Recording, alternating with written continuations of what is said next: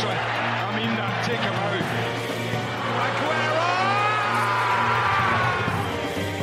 All the pieces falling into place. Amazing football. Hello and welcome to the special year-end extravaganza, bonanza, bonanza. banger. All those big onomatopoetic poetic words, you know, just we're it's and that um, that version of Ringer FC. Um, I'm Ryan O'Hanlon, joined by, as always, Micah Peters what's going down. and Donnie Kwak. Hello. Uh, this is our final episode of the year. We're recording this a week in advance, uh, right before the holiday fixture list in the Premier League kicks off, and presumably right before Arsenal loses to Liverpool 4 0 again. So you can kind of keep all of that in mind as you're listening to this. We got money riding on it. Um, today, we're going to do things a little differently. Uh, we're going to pick the Ringer FC starting 11, which is the group of players that best embody the ethos of this podcast that you guys know and love. Um, and then in the second half, we're going to answer some questions that look forward to what we can expect in the year 2018. Um, so let's just get right into it. First pick for the Ringer FC starting 11 is the keeper goes to Donnie Kwak. Who is it? Thank you, Ryan. By the way, I have to say, rather than the ethos of the podcast, Which uh, feels like a slippery way to describe this. I got to be honest with you. criteria, the criteria I'm using here is who will make Micah the most angry. I don't know why you always want to fight me. the I ethos just- of your part of the podcast is to make him angry. So you're you're doing what I want. So in goal, well, first of all, I don't want to break the rules here, but there's an honorable mention I have to give to Wayne Shaw, uh, the Sutton keeper who ate the meat pie on TV. I in that an FA Cup tie, and then it ended up getting suspended because of, of course, it was a bet, and he bet on himself to eat a meat pie on TV. Did he get the money from that? I don't know. He if got in not, trouble let's for it. let's get a Kickstarter going for that. He should get paid. So my keeper is not. He should Wayne, be Wayne valorized. Shaw, though. Shout Yeah. out to him. Shout My out Wayne? Shaw. I actually said on the last podcast that my La Liga knowledge is pretty bad, but that's not going to stop me from picking Jan Oblak of Atletico Madrid as the keeper, who, in a few minutes of research, I realized, first of all, f- as a keeper, he had uh, 50, he got his 50th clean sheet in his 86th game, which is a pretty good record. All right, I need to say something. He just tore his ACL and he's out for the year. Yeah, I mean, I like. Yeah, but this we're, we're talking about uh, their accomplishments in 2017. So no? you- I'm kidding. you He's take- totally healthy. I have to give you another fact though, which I just found out uh, from the internets. His older sister Teja, Teja Oblak, is like the Diana Taurasi of Slovenian basketball. She's the point guard of the Slovenian national team. Oh, that's very nice. her. How come He- you he didn't props for that, too. choose Jan That's your Oblak main when we were picking our eleven to save the world? By the way, I mean like, why not maybe Andre Ter I don't think I was tasked or with choosing the keeper for that team. or Mignolet. yes, Simon Mignolet. Let's best keeper in the world at present. No, I, I like this pick. Um, we know why this is making Micah mad. I'm just saying that David De Gea is right there. I like, yeah, I, mean, like, that would be a little too basic. yeah. Jan Oblak has uh, Champions League success as well. De Gea won the Europa League, which is cool. You know, that's uh I can't argue with that. Put him in pen, Jan Oblak. Let's move do on. it. Jan Oblak. Not arguing with that. All I can't believe you guys told me he tore his ACL and I believe you. That's sad. Next time, don't start with minutes of research. All right. All right. Right back. okay. Uh, I- Micah Peters. I I thought about um I thought about Danny Carvajal. Uh, and then I just remember Raphael.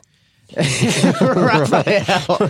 Where is he in the world right now? I honestly don't know. I mean, it's. I, He's probably in China, right? I mean, like, but that, yeah. I mean, Oh, like, he's playing like for this- Lyon, actually. Wow. He's playing for Lyon. Wow. Wow. You know, shout out to you. I'm glad that you're finding your bliss, He's only 27. 27 is a long time not to shift the feeling of incompleteness. His brother plays for Middlesbrough. That's tough. Back Anyways. to what I was talking about. I'm Yeah. going to go with Antonio Valencia. Oh my god! Oh, my I'm joking. Podcast right. Oh my god! I was gonna say David Ospina for goalkeeper, but I was like, that's too ridiculous. No. And here you go with Valencia. I mean, Is that your pick?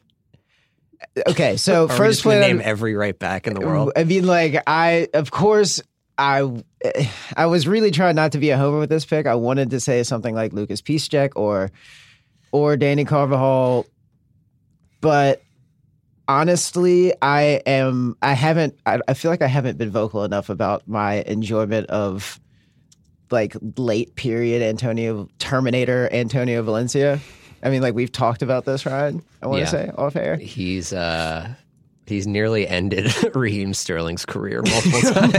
multiple times, multiple times. I, I won't. I, I won't say that there's.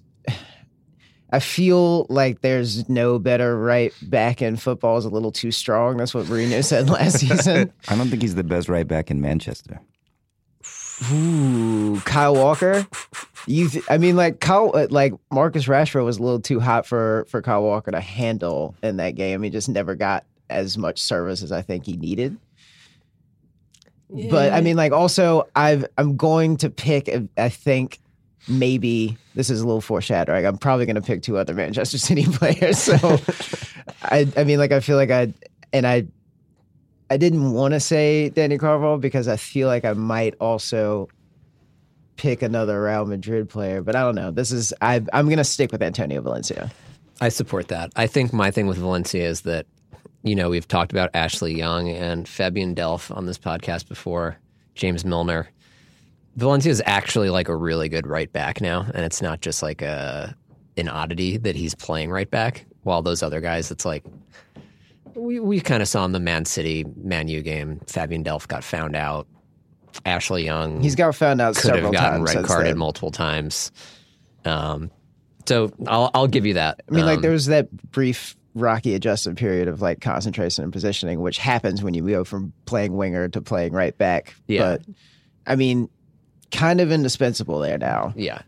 He might. He's probably gonna. Well, who knows? He might be the oldest person on our team, so we might have to give him the captain's armband. Yeah. Um, okay. By default. Uh, My pick now with our first center back, and I'm going with John Stones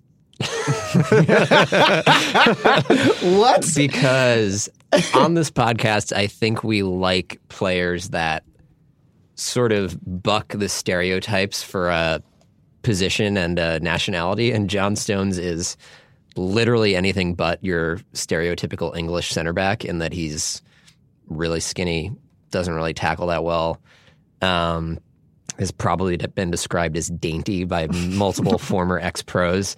Um, and when he went to Man City, everyone, the British press were kind of just like, this is absolutely absurd. Like, he's done nothing. Um, and he really hadn't done that much. Even at Everton, he was kind of fine. I don't even think he was ever the best center back on Everton when he was playing. And he wasn't that great last year. But this year, I, I personally think he's probably been the best center back when he's been healthy. Uh, I'll throw in a stat here. There's a stat that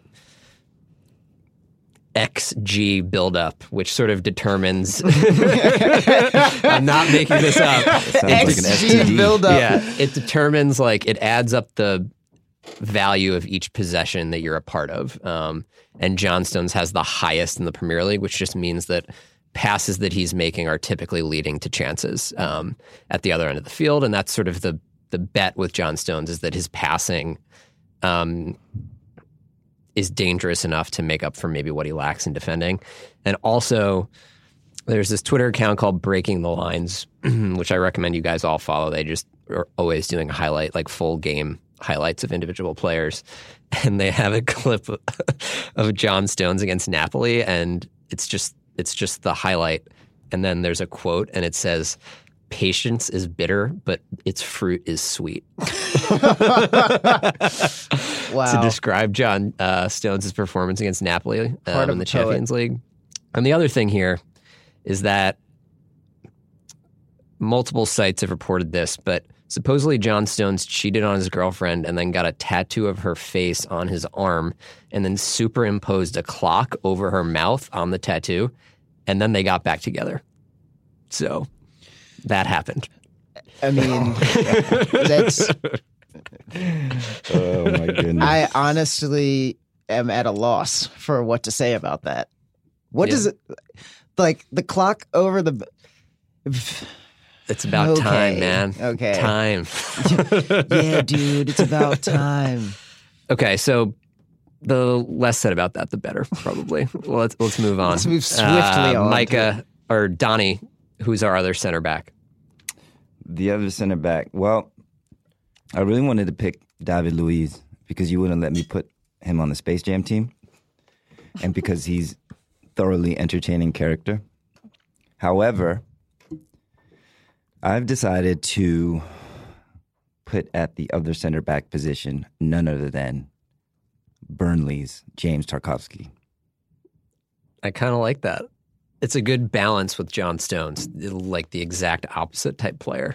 I liked, especially, he, he kind of, uh, this is recency bias here, but I really liked the sly elbow he delivered over the weekend. I like my central defenders to have that bit of a nasty streak in them.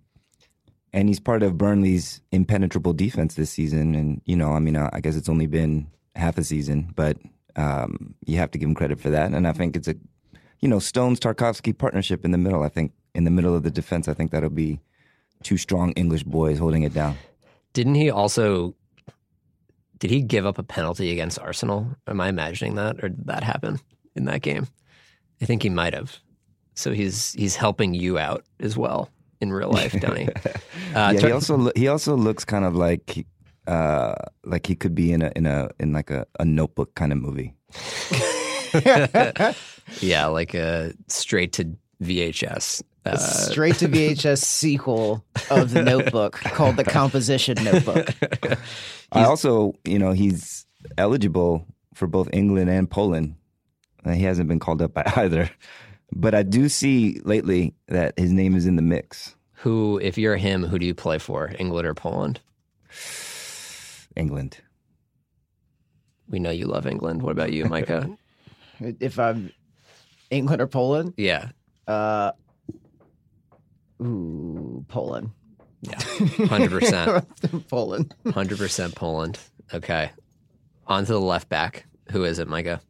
Okay, can I make can can we can can I subvert the rules a little bit here and have like one that's healthy and one that's not? I want to say Sure. that But John Stones isn't healthy, so Yeah, That's exactly. true. Yeah, but I mean like you didn't think of this when you were picking John Stones. How do you know? I'm going to assume that you did. Fine, go on. Okay, so for playing left back, I want to say that uh Alex Sandro, like playing for, I mean Juventus, Alex Sandro still feels like the best left back in the world. I mean, I think that that's pretty verifiable any way that you look at it. Um, but for non like injured left back, I'm going to choose Benjamin Mendy Yes, and not Yes. not necessarily for things that he's done on the field. Although, although, um, part of 130 million pounds Pep spent on out outside backs after, you know, offloading Gaël Clichy, Bacary Sagna, Ko- Kolarov, Zabaleta, uh, to revitalize the attack from the back, the stress that they put on another team's defenders but also just for like all of his off the field stuff immediately after suffering like the knee injury, like the uh, Instagram living like from his hospital bed. There's also after Raheem Sterling scored that 96 minute minute winner against Stoke, I think it was. Like the image of Benjamin Mendy running down the sideline in a pink hat and a fur parka trying to get a Yeah. selfie. but like hopping Yeah, his hopping. knee's so fucked up. and then also crashing uh, Kevin De Bruyne's post game interview like two days ago and kissing him on the cheek. yeah. I mean, Annoying. I find all that stuff annoying. I think all of that stuff is amazing, and you know, I feel like you should go and watch it. You know, instead of commenting on it without having watched it, He- and he has let a- your heart grow three sizes, Donnie. Another thing that I'm sure Donnie really likes is Benjamin Mendy has a really active Twitter account. Um, Like tweeting out pictures of brick walls, like yeah, his most recent tweet is Claudio is back about Claudio Bravo, and it's just a picture of a brick wall.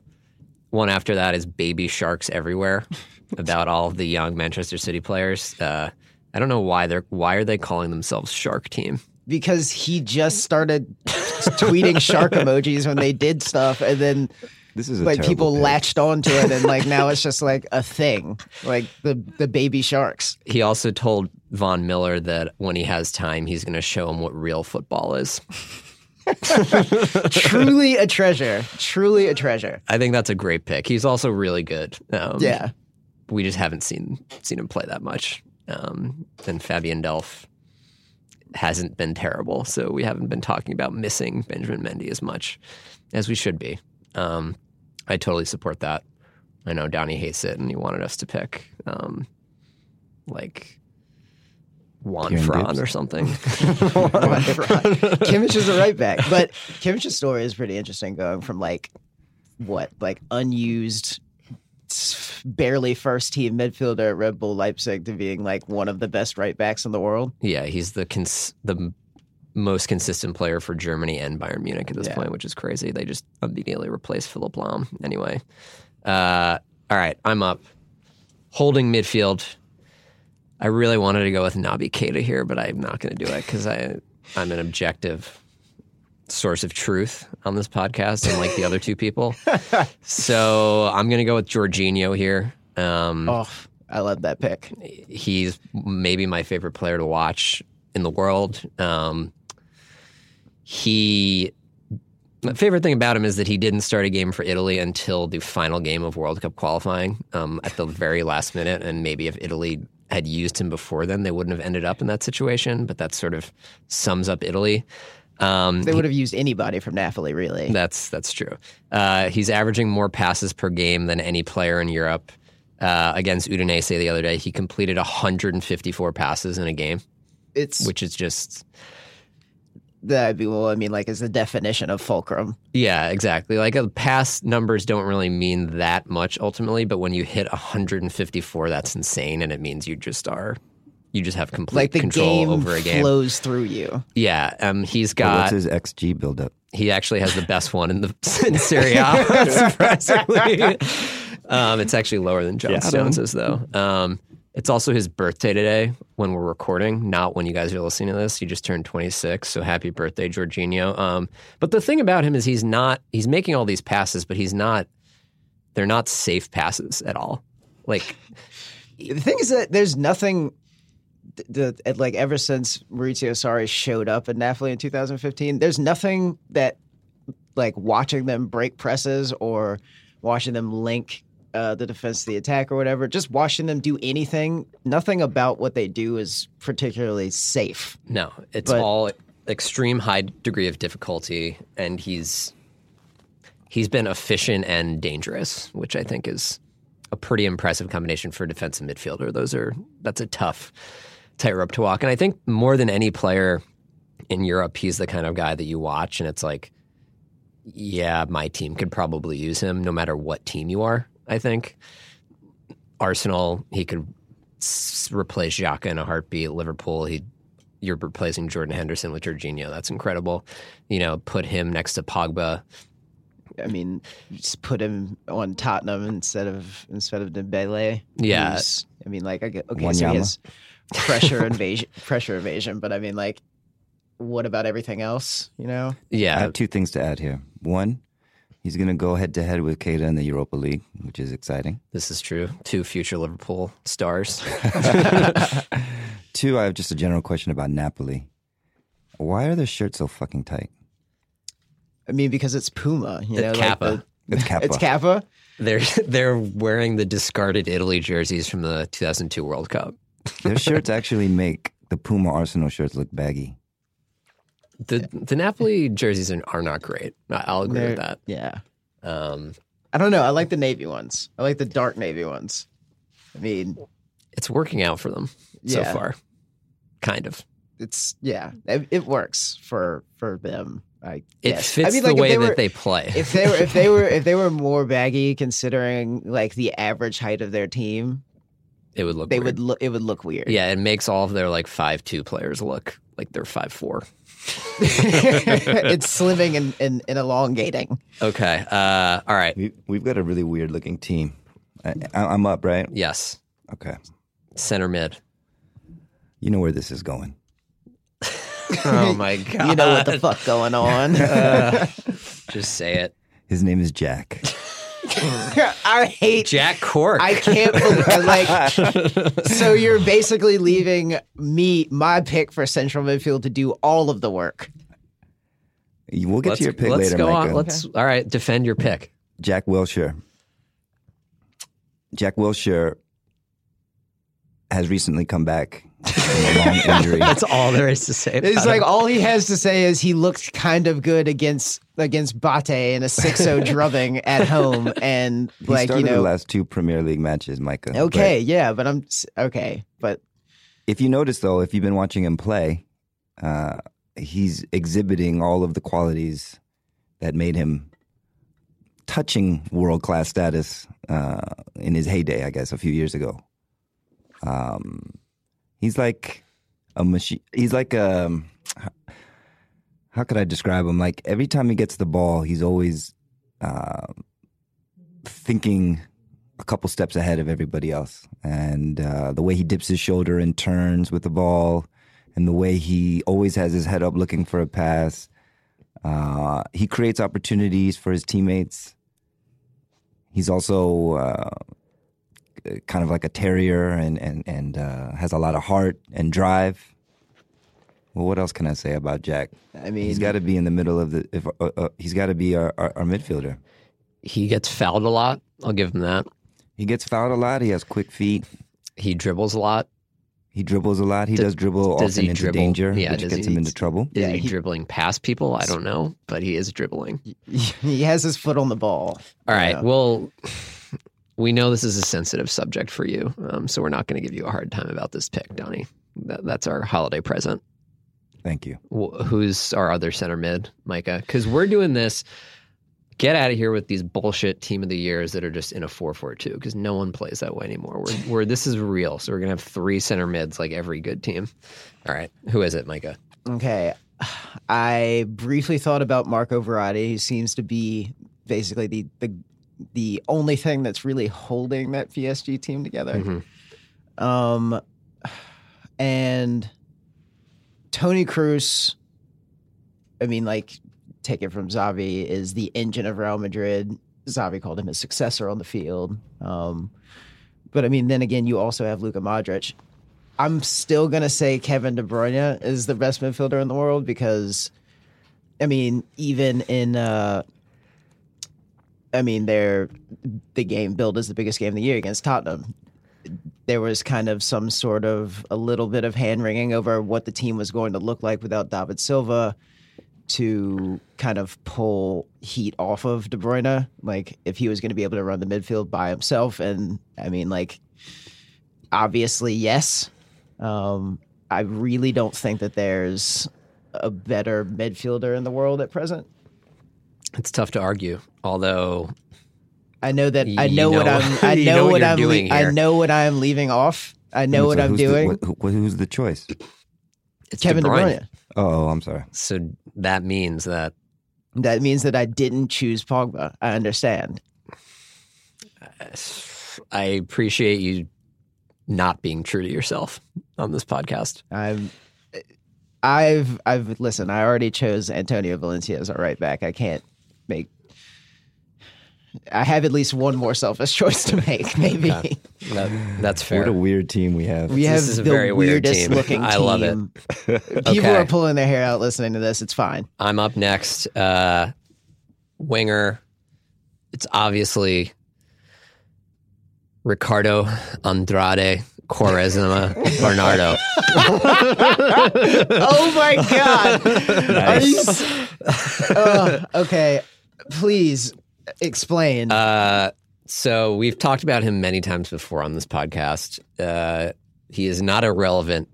Uh, he's maybe he's kind of relevant now, actually, but he's not a t- particularly relevant soccer player anymore. Um, he's 34. He's essentially played for every big team in the world and failed at every big team in the world at some point. Um, is the king of the unnecessary touch. He's the guy who taught me that I could accomplish anything with the outside of my right foot if I briefly stop the rotation of the Earth and its orbit around the sun. um, Quaresma is just, he's one of my favorite players to watch because he always, one, he'll never use his left foot, um, which just creates all of these bizarre situations. He'll always take unnecessary touches. Um, he tries things from insane angles and they typically don't work. But somehow he's 34 and he's starting for Besiktas and they won their Champions League group. And he's still flourishing after busting out of seemingly busting out of professional soccer like 17 separate times over the past five years. Um, despite his despite his arrow haircuts and and teardrop face yeah, tats. there was just a, a good video that came out today, and it was a top 10 countdown of the best times Quaresma tried to fight someone else on the field. legend. Uh, so, like, the combination of insane skill and this insane attempts at skill with like extreme near psychotic aggression Yeah. is just really tough to beat. And I also wanted to share this. For some reason, I guess our spiritual brethren, Chad Johnson, Ocho Cinco, tweeted yesterday, I really wish I had Quaresma's skill on the pitch. Then some guy responded, Quaresma doesn't play to win, he plays to showboat. And then another guy responded to that and said, You hate life, bro. and I totally agree with that. So that's my pick. it's funny because although, as you said, Quaresma has kind of fallen off the map a little bit in world football, he's he has still like a disproportionate amount of shared streamables. I just saw one recently where it was like, did you see it? It was like He took that even know who crazy they were- first touch on the. Yeah, On he that- took like a crazy All back he had to- heel, or like the side of his heel, like Rabona first touch, Yeah. kind of thing. It was crazy. Um, and he's he's probably going to be at the World Cup. So I mean, I love it. get That's a behind him or get out. All right. Other winger, attacking midfielder. Who is it, Donnie? For this one, I'm going with my countryman, Spurs, Son Heung-min, Sonny. And why am I choosing Sonny? Well, because he's Korean. That's it. No, no, I I, mean, like, I mean, that, I'm glad that you are to thine own self, Donnie. Because he really enjoys himself on the pitch. He also is going to create handshakes for Quaresma, Yes. Valencia, Mendy, etc., Wilshere. Everybody will have their own handshake, which is important for team unity. And jokes aside, he's actually been probably the best offensive player for Spurs in maybe the last, again, recency bias, but in the last six or seven games, six or seven matches. Um, I guess they've been struggling, so maybe that's not a good sign. But I support the one that. thing I like about Sonny, though, not to cut you off, Ryan, is that he makes and this is like, I think, what all my picks have in common, or at least Wilshere. He makes things happen with the ball. He's a positive player. He's always driving forward, and and mm, you know putting defenders on their back heels, uh, and he's relentless in that way. He definitely forces defenders to make decisions. He, exactly. He forces the action. Sometimes, you know, he can be a little reckless like Jack um, and turn the ball over uh, carelessly. Uh, but he's always trying to make things happen. So we need that. We need that kind of um, forward progress. he, he's a really good balance to Quaresma in that he's like the exact opposite player. so I, I support it. I, I love Son. Um, Okay, so Sonny on the left, Quaresma on the right. Yeah. And Who's the striker, Micah? It better not be Lukaku. It's not Lukaku. Okay. Um, I'm gonna I'm gonna continue to do to to walk you through my thought process. I was gonna say that Marty Mauro Icardi at Inter Milan is you know, they don't have an obvious replacement for him at the moment. I mean, like he scored 17 goals this so far this season, 88 minutes per. He also Um, stole his best friend's wife. He also stole his best friend's wife, and Happens in world uh, you know got in got into it with the ultras like two seasons ago, and they were outside of his house. Honestly, just a scumbag, but but knows how to strike a ball. Um, but uh, you know, like we we're not uh, we're gonna move on from that. yeah. Um, and then I would also say Messi, but Er- Ernesto Valverde moved him into that deeper lying midfield role, so he gets to play Yeah. ten, even though he gets the most shots off of anybody in the league. He would pl- hate playing on this team. He would too, hate this team. We're just gonna save him from that. Um, I think that Ronaldo would probably also hate this team. hmm Although he'd have chariz- charisma. He would have charisma. So I don't know. It's tough because okay, three players in the world are tied for 53 goals so far this calendar year. Who are they? Uh, Christian Pulisic.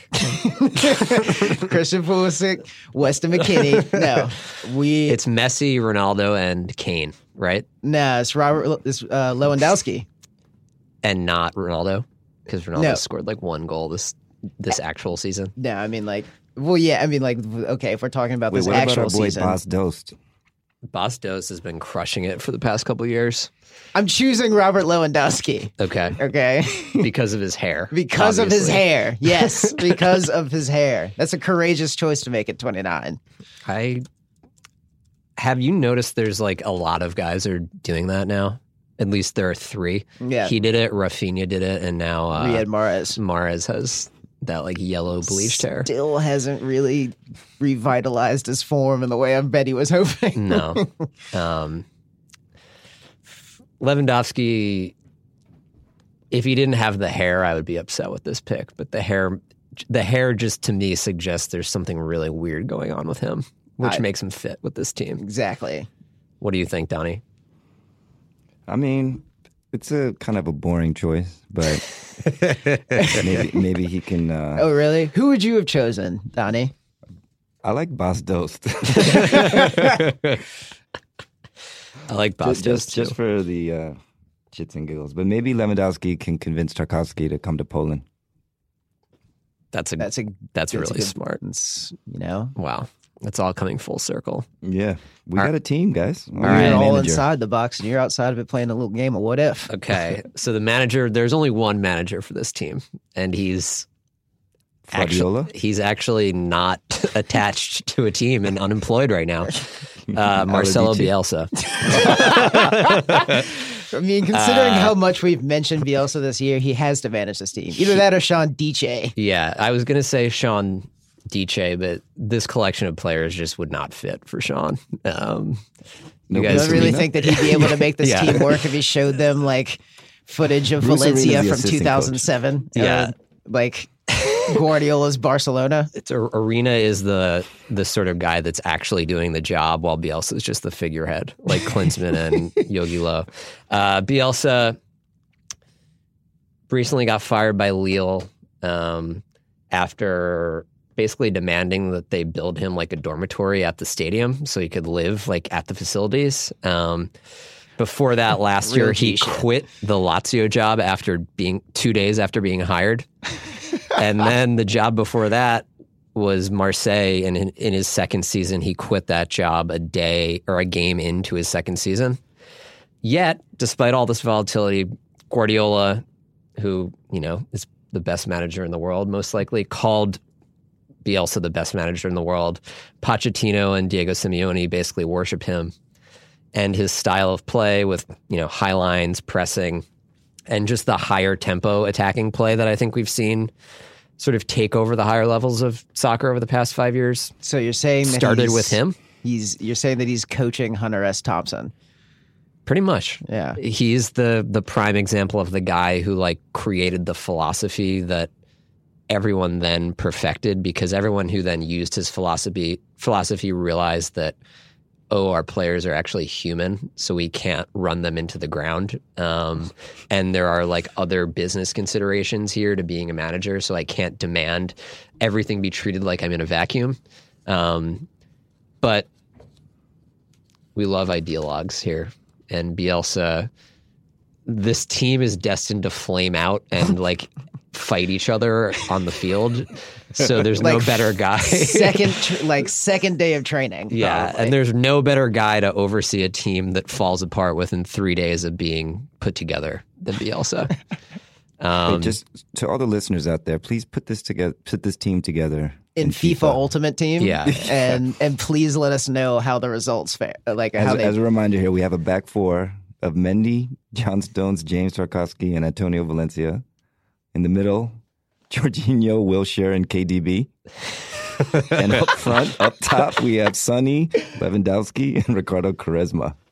managed by the what madman a himself. team. Uh, so to all the all of the FIFA FIFA success in your future listeners, um, you can thank us for that. Oh yeah, and Jan Oblak. And Jan Oblak, who's going to have a lot of work. A lot of work to do. um, all right, we're going to take a quick break and then talk about 2018. Hey guys, quick break to tell you about the Ringer's YouTube channel. We stepped up our game in 2017. Yeah, we did. with weekly videos like Cou- Cousin Sal's Best Bet, Slow News Day, NBA Desktop, No BS, Table Reads, Director's Commentary, and Captain Morgan's Make Believe Casino, as well as our video podcasts and mini movies like Take Hunter, Ringer 360, and Claytheism. Weren't you in uh, Take Hunter? I wasn't Take Hunter. Thank you for noticing. What was your character's name in that? My character's name is not important. It's my character is an idea, Ryan, okay? Oh my god. For more insufferable content like that from Micah Peters and others. No, I'm just kidding. For more great content, um, check us out in 2018 for a weekly video mailbag from Bill Simmons, Mallory Rubin out of a hat, and a slew of other new digital shows. a slew. Yeah. Don't want to miss anything? Just go to theringer.com backslash video, or even better, please subscribe to our channel at youtube.com backslash the ringer. Thank you. Welcome back. Now, since it's the when you're listening to this, most likely it's the last week of 2017. We're gonna look ahead. Gonna have Micah look into his crystal ball um, and tell us. We're gonna tell you guys what is going to happen in 2018. We're gonna answer a bunch bunch of questions. Um, as always, these are stone cold predictions, and you should definitely bring them up to us when they don't come true in f- five to 12 months. Uh, first question is What is the top four in the Premier League come May 13th, final day of the season? Well, in a shock, Burnley finishes first. I'm kidding. no, Man City, obviously, everyone else is, it's, they are the league's unsolvable math problem. They are going to win this this season. Um, I think maybe I want to say that Manchester United suffers a di- well. I mean, like they're going to suffer a different form in the spring. Uh, get overtaken by Chelsea and have a like kind of March April battle with Liverpool and end up finishing fourth. So I think it's City, Chelsea, Liverpool, United. Wow. It's a very tempered United prediction from you. I You've matured so much since we started doing this. you know, I I don't I'm I'm just I'm trying to make peace with with the future right now, okay? That's that's what's happening. That's very healthy. What do you What do you think, Donnie? What's the top four? I'm gonna say City, United, Liverpool, the Arsenal. I think Chelsea's gonna drop out because of that little fixture pile that we talked about, Yeah. and the fact that they still. I mean, I guess they they could buy somebody in January, but they still really just have Morata up front. Uh, I think the goals are gonna dry out a little bit, and I think they're gonna drop. I agree with that. I agree with both of your both of you guys' general sentiments of United and Chelsea dropping, and I think they're both going to drop out of the top four. That's my insane prediction. Um, if you look at the numbers uh, here, um, I feel like you brought you bring this up every podcast about how bad these teams actually look like on you know in your spreadsheet. I understand. Uh, we've talked about United just De Gea stopping an unsustainable amount of shots, um, and I think that's going to eventually catch up to United. And Chelsea are by far, in my opinion, have the worst attack out of these teams, and it's the most like balanced on a knife's edge. Where if Morata gets hurt or Hazard gets hurt, I just don't see how they're going to create everything. Like Azpilicueta has five assists already. Do we think he's going to keep just sort of being one of the best creators in the league? Marcos Alonso has four goals already. Like I would put money on him. Like, what's more likely? He scores eight or he ends at four. You know, I think it's four. Fair point. While the sort of underlying performances for Liverpool, Arsenal, and Tottenham have all been like relatively good, and they look their like expected goal differential is better than United's and Chelsea's. So, I think Arsenal has the benefit of their players are just way more rested than the players on the other teams are. Liverpool has the benefit of just um, Huh? being, being really good. What? Uh, okay, yeah. Um, and I think Tottenham's going to get bounced out of the Champions League by Juventus, um, and they'll be able to kind of round into form once everyone starts getting healthy. So, Arsenal but- fans, your team's finishing top four. Yeah, yeah. I don't know how much I agree with that. I feel like are, are we are we are we not are we past the stage of the of the Arsenaling? I mean, the I feel like there's There, there's too many variables here to be confident in any predictions, in my opinion. Like, there's a chance that like Alexis Sanchez is like refusing to play for the team for the last like month of the season, and who a good knows what that happens. Who knows what's going to happen with Ozil? Um, but we'll see. I think, uh, if anything, this is suggesting that the league is over, but the battle for the other three Champions League spots is actually going to be pretty fun. Um, okay, second question. The only league that actually isn't really over is Serie A. Um, Juventus has won Serie A six years in a row. Is that going to happen again this year? Yes or no? uh, Napoli have a one point lead Mhm. on Juventus. Uh, they also haven't. When was the last time that they lost? Um, They lost to Juve. They I mean like they lost to Juve, but that Yeah. was like to- towards the beginning of the season, kind of coincided with a dip in form for Juventus, where they dropped like eight points. And but obviously, as Juventus does, they come thundering back. Yeah.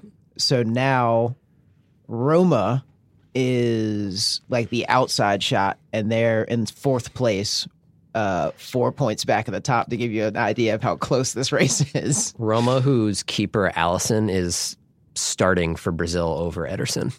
He's really fucking good. Yeah. Um, and I mean, like all of these teams look. At, I think that Napoli might be able to do it. I mean, uh, because just the we. I mean, like we were talking about it before. Like the the style of football they're playing, they look amazing. With the and now that they're in the Europa League, the same issues with. Uh, I mean, like the same thing that you were talking about with um, Arsenal, like having their players more rested. Yeah. Um, and Juventus is in onto the knockout rounds of the Champions League. Um, and I mean, like they still have Mertens, Hamsik, and Insigne and uh, and Jorginho. So Yeah. Napoli is still Napoli. Um, do you have any thoughts on this, Donnie? Not really. But I'm, I'm just going to choose Inter. Because of your Cardi fandom? Yeah, that and uh, I don't know. They have a Chinese owner. Uh, I'm going to say yes. I'm not as confident in this as I was like five to 10 weeks ago um, when Napoli was just really flying. Um, they've fallen off a little bit, but Juve just, the defense just isn't anywhere near as good as what it's been in the past. Um, and again, s- some stats for you. Uh, they're 16 goals above ex- what they're expected to score, which is something that just doesn't happen. And they've also benched Dybala recently. He's coming off the bench, and he's kind of the guy that he's one of the few players that can kind of break the expected goals models um, historically. So I don't see how benching Dybala is going to help their team in any way. I mean, what? It, basically, what we're betting on is whether or not Dybala has a return to form in the latter half of the season. Yeah, but he has like 12 goals or something. I mean, what I'm talking about, but like even though he has 12 goals this season, didn't like eight of those come in the first six games? Yeah, I mean he's he's slowed down, but Yeah, you know, it's goals come when they come. that's very right? true. The f- famous proverb. Um, okay, so we're saying yes, Napoli. Okay. Ryan is sitting cross-legged in his seat right now. We're burning sage in the studio. Okay, third question is which English team will make it the farthest in the Champions League and who is going to win Europe's premier club competition, TM? Um, city and city. Simple as that. What do you think, Donnie? What the first question is what? Who's going to win it? No, what which English, English team team goes goes, farthest? farthest and who wins the whole thing? You got five options. Um, Liverpool's going to go the farthest. So they're going to Actually, win it all. Ryan just reminded me that I bet him hundred dollars that Liverpool wouldn't make it out of the group stage, and this was even before the group stage Yeah. draw was announced. I just said they weren't going to make it out of the group stage. So, That was Uh, a tough one. I think now I'm picking I them to go the believe farthest. that you also said that you were trying to go double or nothing for Liverpool Arsenal this weekend. I am. Mm, I'm not. I am. In Litecoins. So Liverpool, Liverpool's going to go the farthest. In Litecoins. And who's going to win the whole thing? Barcelona. There is kind of like a thunder, like an inevitability. Like there, no matter how they start out the competition, you feel like they're going to win it every. I mean, like it's, yeah. Well, they they kind of can coast for the rest of La Liga because they have They're such a big lead, and they're also like Ousmane Dembele is coming back, and no team is no team in Europe is going to add a player that good to their roster from here on out. So I think it's a good Bar- I mean, he could you know struggle. We, he played for what thirty minutes we've seen so far, and he had an assist, but he they just have the clearest sort of means to improvement. I think of all these teams too. Uh, That's a good point. I think City will go the farthest just because they're City. But the thing, the concern about them is that not that they're to not win the Premier League, but it's a lot of their older players like Silva and Fernandinho have played the most minutes on the team. Yeah. Both in they play almost all the minutes in the Champions League and in the Premier League. That and it's like we were saying a couple like well we've said multiple times that they don't really have an obvious replacement for Fernandinho if he Yeah. suffers an injury. Silva they can they've proven they can kind of do without, Yeah. but yeah, without Fernandinho, there's no party really. Yeah. The other thing I would say about this is uh, let me know if you guys disagree. This year, more than any year, feels like the year where like a random team could win the Champions League. Like, I, it's kind of surprising that this doesn't happen more often to me just because there are so few games and random shit can happen. But City possibly is a sort of a historically great team. We'll see if they can maintain that over the whole season. But the other teams just kind of aren't as good as they've been in the past, and the English teams are all a lot better. So it, I think that there's there's a path here more than there has been in the past of, you know, What would you say was the last random quote unquote team? Is that Porto? Uh, Mourinho's Porto? I mean, Liverpool winning in 2005, they were not good that year. That was probably their worst season almost like in the past 20 years. Um, Or that brief stretch of time that Sevilla was randomly good. yeah. Um, like who was that? Luis Fabiano and like Yeah. Jesus Navas. Jesus Navas. yeah. I think Liverpool, honestly, would be my pick for that. That team like had Vladimir Smicer and Igor Biscan on it. um, okay. By the way, Yeah. uh, just breaking news here. Manchester United has crashed out of the Carabao Cup. Shut it down. Shut it Let's down. end this podcast. Mike has to go Oh, cry. leave it Go, out. go pass a ball into a Carabao Cup sign, Micah. No, I'm, I'm gonna go. I'm going to go Hail pass a ball City. into a, a broken brick wall and just practice my first touch and get ready for next year. But Zlatan scored. Great. So That's true. He's he's a flat track bully. Um, okay. Fourth question: Will Christian Pulisic or Weston McKennie win the Ballon d'Or? Are we talking about like immediately in the immediate This future season, or like 2018. five years? 2018. Well, uh, Christian Pulisic was was ranked above some pretty interesting people on the uh, the Guardian's top 100 footballers Yep. list. Um, I think in it'll probably be Christian Pulisic followed by Weston McKennie the following year. Yeah, I think that's the safest bet. Donnie, I'm sure you agree. I'm not commenting. How this much Weston McKennie have you watched this season, Donnie? Uh, zero. No, I've, I've seen some highlight highlights. I haven't watched a full match of his. No. The the only thing I would say about this is that Josh Sargent uh, will be eligible to play for Wolfsburg once he turns 18 this winter. So I think the three finalists will all be American, which is going to be crazy. It's going to be a big step for the United States, uh, although we're not in the World Cup. Um, so let's let's talk about the World Cup a little bit, which is happening in 2018 um, in Russia amidst lots of Plenty of uh, other confounding factors. Lots of other issues. Okay, so let's try to go quick with this one. T- give me your World Cup winner, your Golden Ball winner, and your Golden Boot winner. Mm, okay. Am I, Donnie? You going first or am I going first? Uh, you go. Okay. I think. I, I I know that I change this every time. I I'd like You're I, allowed to. I I I'm gonna say I'm gonna say Argentina this year. Is going to win. Yeah, Okay. Who's the Who's the player of the tournament? the player of the tournament is obviously going to be Messi. Okay, and Golden Boot. Hmm. Antoine Griezmann. Wow. In blackface. No, I'm kidding. Screw Antoine Griezmann. I'm, we're not talking right now. Um, let's see. Who is going to win the Golden Boot? Harry Kane. Icardi. If a no, there's he's no way. Uh, who's going to win the Golden Boot? Maybe Messi both times. No. Yeah, I'm going to go with Triple times. triple crown for Messi. Is that a thing in soccer? Maybe maybe Gonzalez. Maybe this is the tournament. Messi's going to win a young player of the tournament. He's going to too. win young player of the tournament too. Maybe Higuain. This is the year that Higuain actually shows up and he wins the Golden Boot. Okay. Good good for Higuain. Um, Donnie, what do you think? South Korea. Yeah, South Korea will win the World Cup. Sonny will have the golden ball, but the golden boot, I'm going to give it to. I'm going to give it to Neymar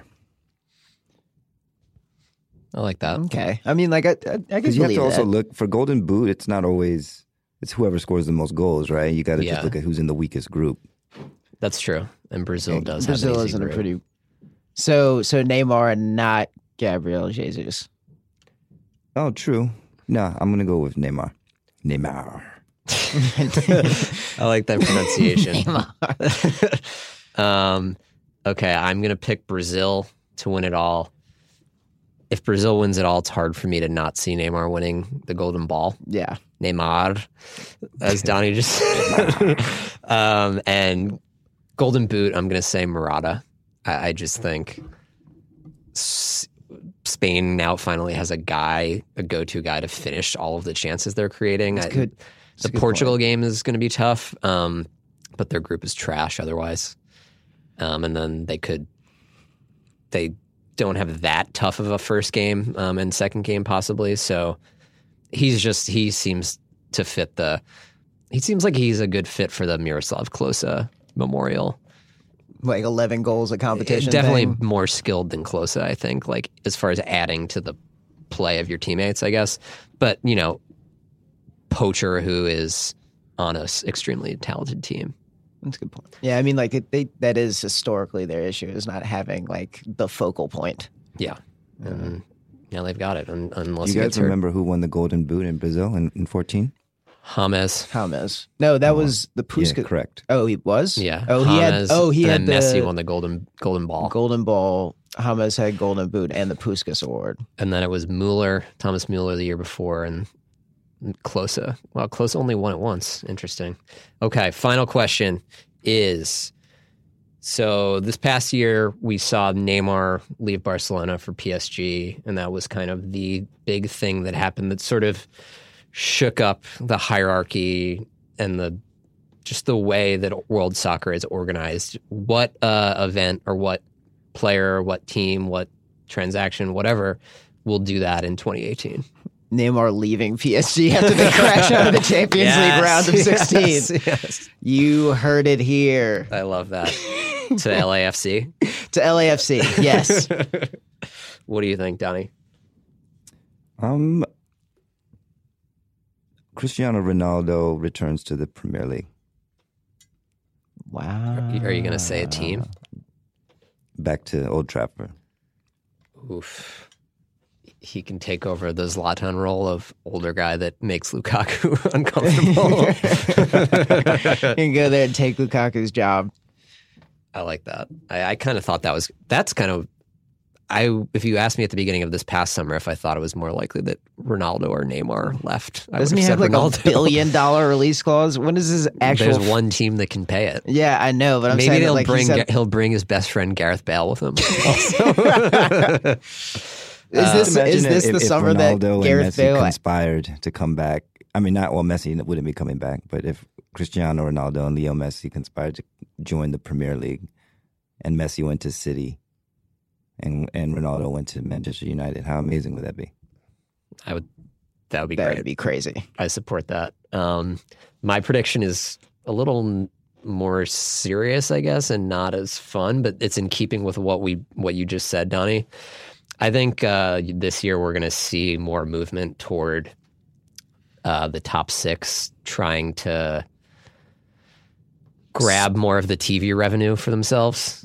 Um, there's already been a bunch of reports that they they think they deserve more of the overseas revenue because I think the famous quote from a Liverpool chairman was a couple of years ago was that no one in Kuala Lumpur is watching Bolton. Um, they think they deserve more of that uh, overseas revenue, and we, as we know, the top teams in all the other leagues make a much higher share, get a much higher share of the TV revenue than they do in England. And sort of the thing that makes England great, supposedly, is the more equal distribution of wealth. Um, but I think the top six is making some noise that they want more of that money, and they can always kind of they have the idea of possibly there being a Splintering breakaway off. Yeah. league that they can always use. Um, so the the lower teams might really not have a choice. Um, you know, is the the TV contract isn't worth anything if Man City and Man U aren't part of it anymore. You know, so if you have to take less, you have to take less. I think that's kind of a depressing note, maybe, but that's kind of just the way the world is headed. The rich get richer, right? what, what a note to end on. But at least if it happens, if it happens, at least give us Messi in Manchester and Ronaldo in Manchester, right? Yeah. yeah. If yeah. we're gonna if we're gonna go down, push toward more inequality, I mean, like have the band play something funky. Exactly. That's a, that's a great note to leave on. Um, for Donnie and for Micah, I'm Ryan. Thanks so much uh, for all of you guys who have listened this year. Um, it's been a hell of a lot of fun doing it, and uh, have a great new year. We'll talk to you guys in 2018. Peace. Peace.